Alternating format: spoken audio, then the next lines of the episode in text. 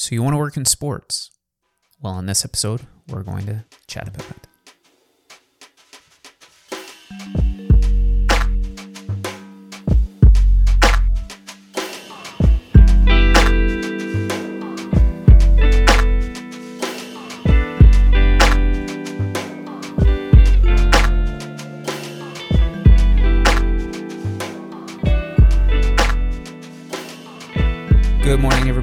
Friday to you. My name is Connor Collins, and welcome to the Concast, a podcast where we discuss all things health, wellness, and injuries in an attempt to better understand the human body. This is episode 106. And for today's episode, to be honest, I had a hard time coming up with a topic sometimes. After, you know, 100 plus episodes, there are weeks or times that go by where creatively uh, it's really tough to come up with something new that you haven't really talked about. But in talking with a colleague, this was definitely a, a great idea for an episode in terms of if you have the question of, I want to work in sports or athletics or work with athletes, how do I do that? What are some things that I need? What are some misconceptions about working in the sporting realm? So I thought, this would be a pretty cool topic to try and unpack a little bit and give my perspective and my advice on anybody that's either a newer therapist, chiropractic, physical therapy, massage therapy, or even a seasoned therapist that wants to transition from a particular niche market or special interest that they're working in more towards the athletic population, whether that be high end amateur athletics or professional athletics. Just give my two cents on what I think has worked for me and the benefits and the cons of working within this population. I think before, and I've talked about this on other podcasts, before we talk about the pros and cons, you want to try and understand why is it that you want to get into this in the first place. And a lot of the times that happens when we're in school or we're just about to graduate, we start to think about okay, what are some of the populations that I would like to work with? And sports and professional sports and athletics is always one that is in the conversation for a lot of people. Certainly not everybody, but for a lot of people. And this might be because the individuals, let's say former athlete, they had the dream of becoming a professional athlete, didn't quite make it. Maybe their career ended because of a, a quite a substantial injury themselves. They like to treat the active population, or they're not really sure why, but someone has pointed them in the direction of working with athletes. And so this gets them thinking about okay, I want to work in a professional sports setting or with professional athletes at some point, and they've decided this. And it's important then, once you've made that decision, I've talked about this on other podcasts, to try and come up with an examination process as to do you really want to do what you've decided that you want to do? And and this is really hard and sometimes we decide one thing and we get into it and we don't necessarily enjoy it as much, and that's okay as well. So, the first thing is recognizing that sometimes we think we want to work in a particular field, professional athletes, for example, or professional sports teams. And then we start our career and we realize, oh, we don't actually like working with with athletes. And I've talked to a number of different therapists and students that have done that, and that's perfectly fine weighing out the pros and cons, I think, is beneficial and asking yourself hard questions. And when I've talked about on other episodes regarding business, business development, kind of projecting the light your life forward a little bit, which is sometimes hard to do, particularly if you're young, as to what your your goals are. Do you want a family? Do you want to be able to travel? Do you want flexibility in your scheduling? Do you like working weekends? Do you like working evenings? Do you like working long days? what type of money do you want to make in your career? These are all questions that you might want to ask yourself when you're going into any field, and athletics and professional sports is no different than that. There are obviously some general pros and general cons to to sports and working with pro teams or working with professional athletes, and a lot of what are in the pros uh, column is also in the cons column. It's just a matter of the type of person that you are and what you want out of your life.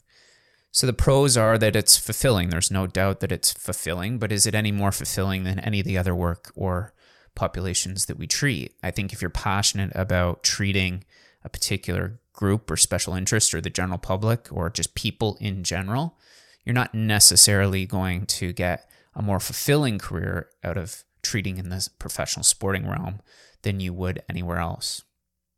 Some of the other pros is it's incredibly challenging.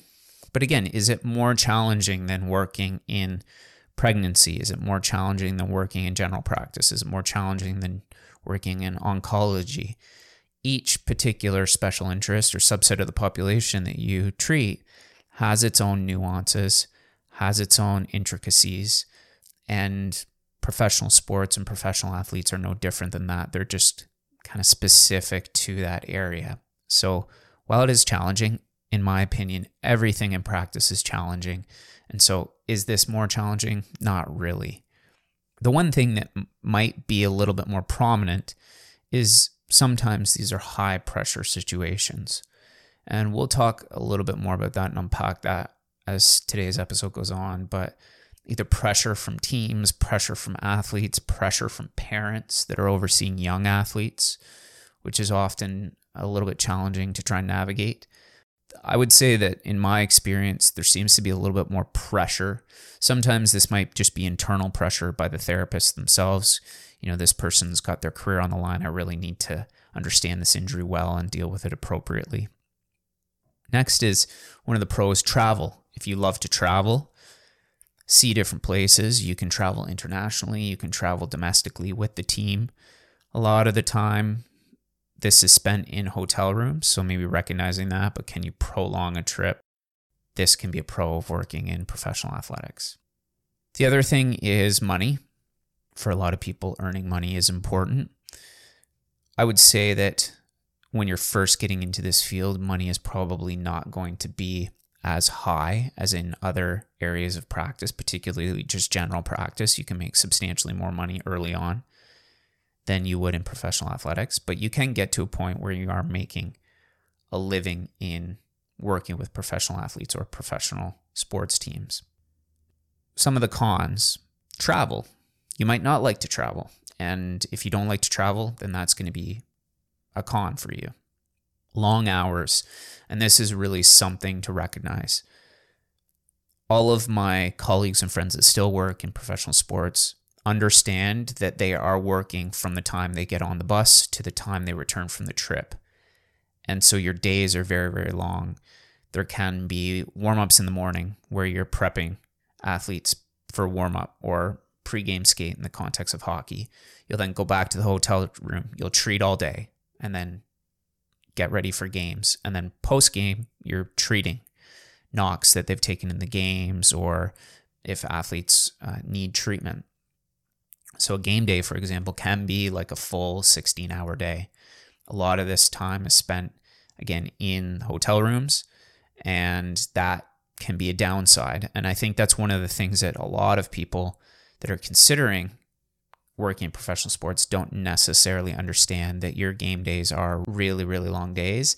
And when you're traveling to, let's say, it's events or big games, Olympics, Pan Ams, etc., those days can be, even be longer. One of the other cons that I see is expectations. Expectations of, again, parents, coaches, teams, athletes themselves. Expectations can be really, really high. That can loop back to putting a lot of pressure on you, and you might not necessarily enjoy this. And then, as well, pay. In the early stages of your career, you might not be making the money that you want. If you're consulting for sports teams outside of working for them in general, sometimes it can take a very, very long time to get paid, depending upon the team that you're dealing with, the level at which they are competing. There have been plenty of times over the course of my career where I've had bills outstanding for well over a year that have been substantial amounts of money. And so understanding that there might be a delay in getting paid, how does that work with your budgeting? How does that work with your lifestyle? There are also times that you might just not get paid at all. And you might have been promised to be paid and then not paid. And so this can be a con of working with professional sports teams. After you've kind of weighed out the pros and cons, one of the great things to do is look at okay, athletes play in a variety of settings and you can work in a variety of settings You can be a full time field therapist, so you can work with a team and travel with a team and be an employee of the team and work with all those teams athletes in close conjunction. Some people really, really want that and enjoy that setting. You can have a clinical practice where you consult for teams. And I would say this is probably more where my practice is at now, where a local player that's maybe come back from their professional team for the summer needs a therapist to work with over the summer and you are that therapist, then you can kind of have discussions back and forth with the team's medical staff. Or you can do both. You can work in the clinical practice, work with a team part-time, and or travel to games and different opportunities.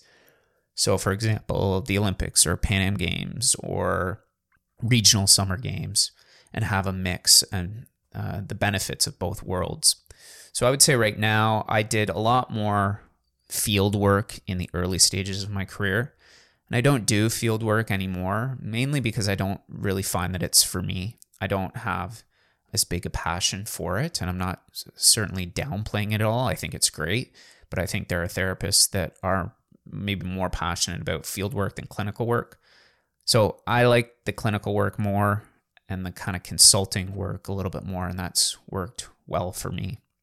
All of these different structures of clinical practice have unique opportunities that will present themselves.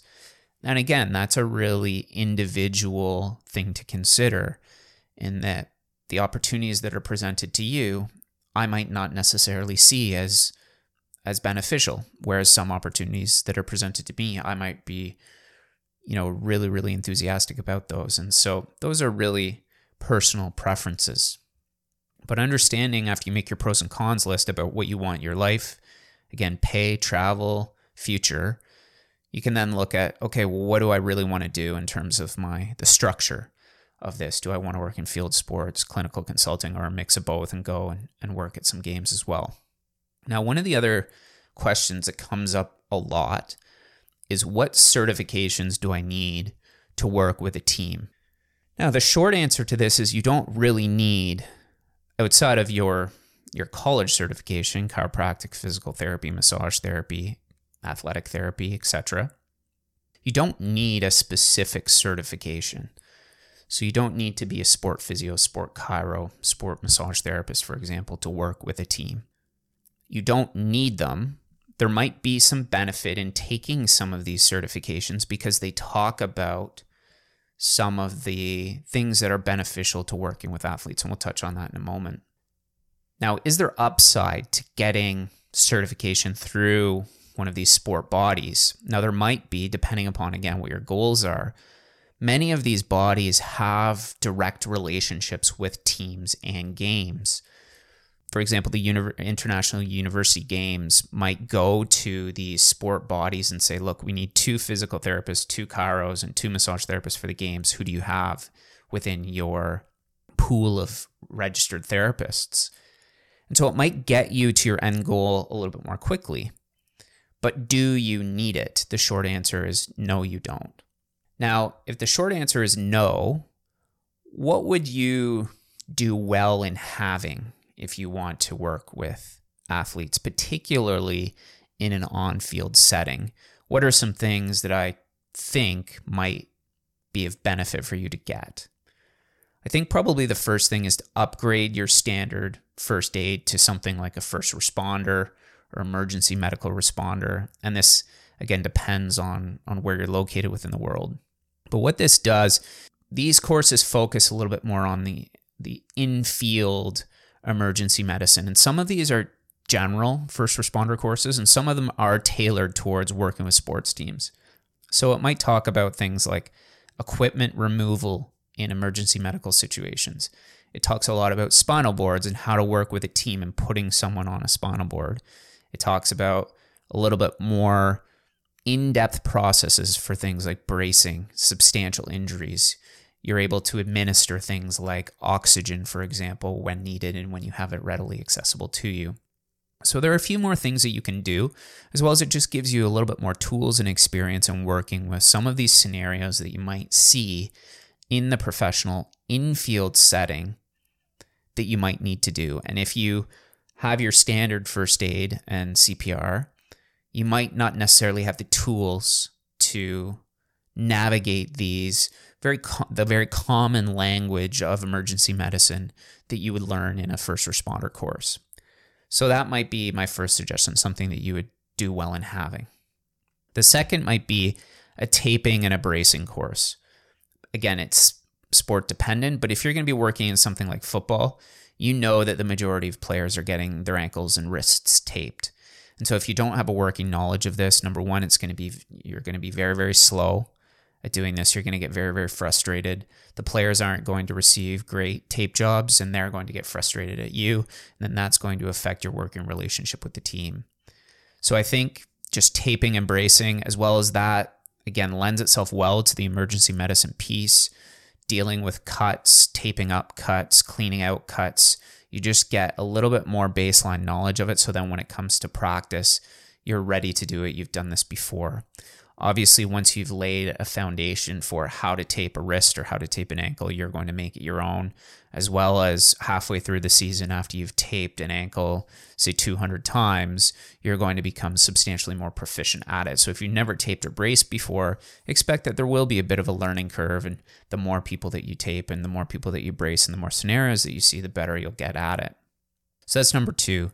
Number three is I think that you would do well in having some sort of working knowledge of how to manage head injuries, particularly in contact sports, some type of concussion course, or working knowledge of, again, how to do some quick uh, infield assessment, particularly if you're not working with a tiered medical staff within your team. So, for example, if you're going to be the only therapist that's responsible for the athlete's well being field side, this is what you will see at typically lower tier sports that don't have the budget. So, you're not going to have a team doctor EMS or paramedics aren't going to be field side. You are the one that's responsible. I think it would be good to have a working knowledge of how to screen for concussions in a medical emergency. This isn't necessarily taught a lot in first responder, so it might be an additional thing that you want to look into. A lot of the sport certifications that are out there teach a lot of this stuff. So and or you need them as part of your certification process. So you will get this in going about these certifications, but you can also get these certifications outside of these sport organizations. One of the benefits to doing this is you can pick and choose what courses you want to take and the people that you want to learn from.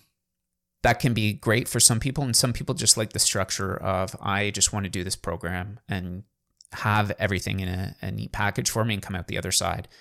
I'm not suggesting that one way is better than the other.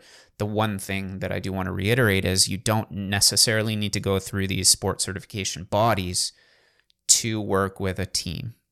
Other things um, that might be, you know, serve you well in having some working knowledge of sports psychology, just very, very base level. And we'll talk about why that might be important in, in a in a little bit. And then a mentor as well. And I think mentorship, someone that can give you experience that you can work under, especially in that on field work, looking at just planning pre-game, how to navigate a team during a game, a lot of the logistics and organizational concepts that again is a, a lot of the time learned through experience, not necessarily learned by taking a course, is really, really important. Then ask yourself, once you found a mentor, you're going to be looking for a mentor. What can you provide them in return? Can you take something off of their plate? Can you treat some of the pregame athletes that would lighten their load? Can you get the emergency equipment and kits ready and bring them to the field and do the field walk pregame so they don't necessarily have to do that? Can you locate all the exits and create some of that emergency action plan that's so common in sports? What is it that you can do? Because I'm sure there's something that you can provide your mentor that will then encourage them to take you on because they will want to provide mentorship to somebody that's really, really eager, but not only eager, can give them something in return and help them along the way. Other things that you can find in mentorship is online mentorship. You can find resources on online readings, for example, subscribing to and or looking up British Journal of Sports Medicine, for example, journals that are more dedicated towards sport injuries so you can learn.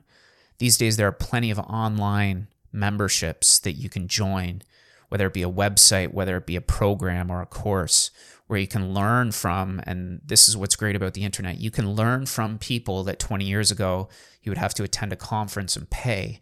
Many of these therapists that are treating in, in high level athletics can now offer you programs and experience and advice through online memberships and mentorship. So that might be something to look into. And then locally providing, particularly if you want to look at the consulting thing and work more clinically than field, networks, sports medicine doctors, orthopedic surgeons, people that you know are going to be working with this population. Reach out to them. Let them know that you're interested. As well as you can pursue it through the lens of look, I treat or have a special interest in treating a lot of volleyball players, for example. I've noticed that there are a lot of shoulder injuries that I need to be assessed. Can I refer to you? And then by reaching out to them, they then know that, look, if I have a, a post surgical case, maybe I can refer back to you for the rehab. So developing these local networks, letting people know that, yeah, this is something that I'm interested in, passionate about. I love working with this subset of athletes or I work with this team, then allows people to in their conversation say, "Oh, I was speaking to so and so, and they work in this in this field, and they'd be happy to manage your athlete." So the question that that I also get quite a bit is about experience. You know, I want to work with a sports team. I don't have any experience. How do I get experience? The first thing that you have to recognize, and this is what someone told me when I was coming up, and I think is a, a great little thing to remember, is everyone has to treat their first professional athlete. It's not like you skip the line and all of a sudden you've you've treated five five athletes and you've got that experience. Everyone needs to start somewhere. And often what can happen is you might be treating somebody that's let's say young, they're 14 years old for example, and you've been treating them for a couple of years and they've been playing their sport and then all of a sudden they're getting a lot of looks from professional organizations or schools. And now they've sort of become a professional athlete, but you've been there along the way. And now you're treating, quote unquote, a professional athlete. So also remember that professional athletes are just people like everybody else, and there's not necessarily th- anything special about them. But everyone has to treat their first professional athlete. So you want to start small, you want to work your way up. You don't want to have unrealistic expectations. Some unrealistic expectations might be something like, I want to work for a professional organization within three months of graduating. Remember that this world of professional sports, particularly if you want to work in a team, is just as competitive as the athletes that are trying to make the team. It is competitive and it takes time. And once people have made it to the top of their respective sports, whether it be hockey, soccer, football, they enjoy being there and they recognize that it's taken them a long time, a lot of effort, and a lot of heartache to get there. And so for me to then expect, oh, look, I'm going to work for a team within three months of graduating, it's just not realistic. Now, that's a professional sports team. Might I be able to work for a local regional team just after graduation, offer my services for free? That's certainly something that can happen. I can then network and I can build some experience in leaning off of all those things that I've talked about previously. Expect to do a lot of work for free for sports teams, especially when you're building experience or you're under a mentor, understanding that the payment that you're getting is the mentorship and the learning process. And if you're not necessarily willing to do that, I would argue that you might have a hard time in getting where you want to go the other thing is, ex- uh, along with working for free, expect to work a lot of really long hours for free. Again, gaining experience and understanding that you really want to have an understanding that what the the education that you're getting and the experience that you're getting from navigating the the world of working with sports teams is what you're being paid and not necessarily looking for monetary compensation. Now, this isn't always the case. Certainly, there are scenarios where you're getting both. You're getting mentorship, you're getting payment and experience, and those are great. It's just if you get into one of these scenarios where that is not the case, understand that there is definitely upside to the experience that you're getting. One of the other questions that I will often get is Are there things that are unique to working with sports teams or professional athletes? And I think that, you know, there are things that, that again, having a, a reasonable understanding of how things work are beneficial, but do I think that a, a person that happens to be a professional athlete is any different than a person? No. There are some unique considerations. Things like first athletic identity. So, uh, the longer that a person has been a professional athlete, the more that they identify with that and understanding that if they have a long term injury, for example, uh, an ACL injury or a, an injury where they're going, going to be out for a long time, or it's a career ending injury, then that is going to have quite a few psychological ramifications to it. And having a sports psychologist within your network would serve you well. The other thing is that having a working knowledge of general rehab guidelines for common injuries unique to your sport might be something to consider. So, for example, if you're working in football and just having a, a unique understanding of how ACL injuries work, particular timelines of recovery, and then further to that, how to navigate kind of post surgical cases. If somebody's just had surgery, how long is that going to take? What is my role within the rehab? And whether or not it's just me that's going to be performing the rehab or I'm going to be part of a multidisciplinary team. Further to that, some of the unique considerations might be things like parents. Is this a young athlete? How do I navigate relationships between myself and the parents, parent and athlete, parent and coach? These often, the more individuals that are involved, the more layers and more complex things can get. So, looping back to the first point, how to listen to an athlete about their journey.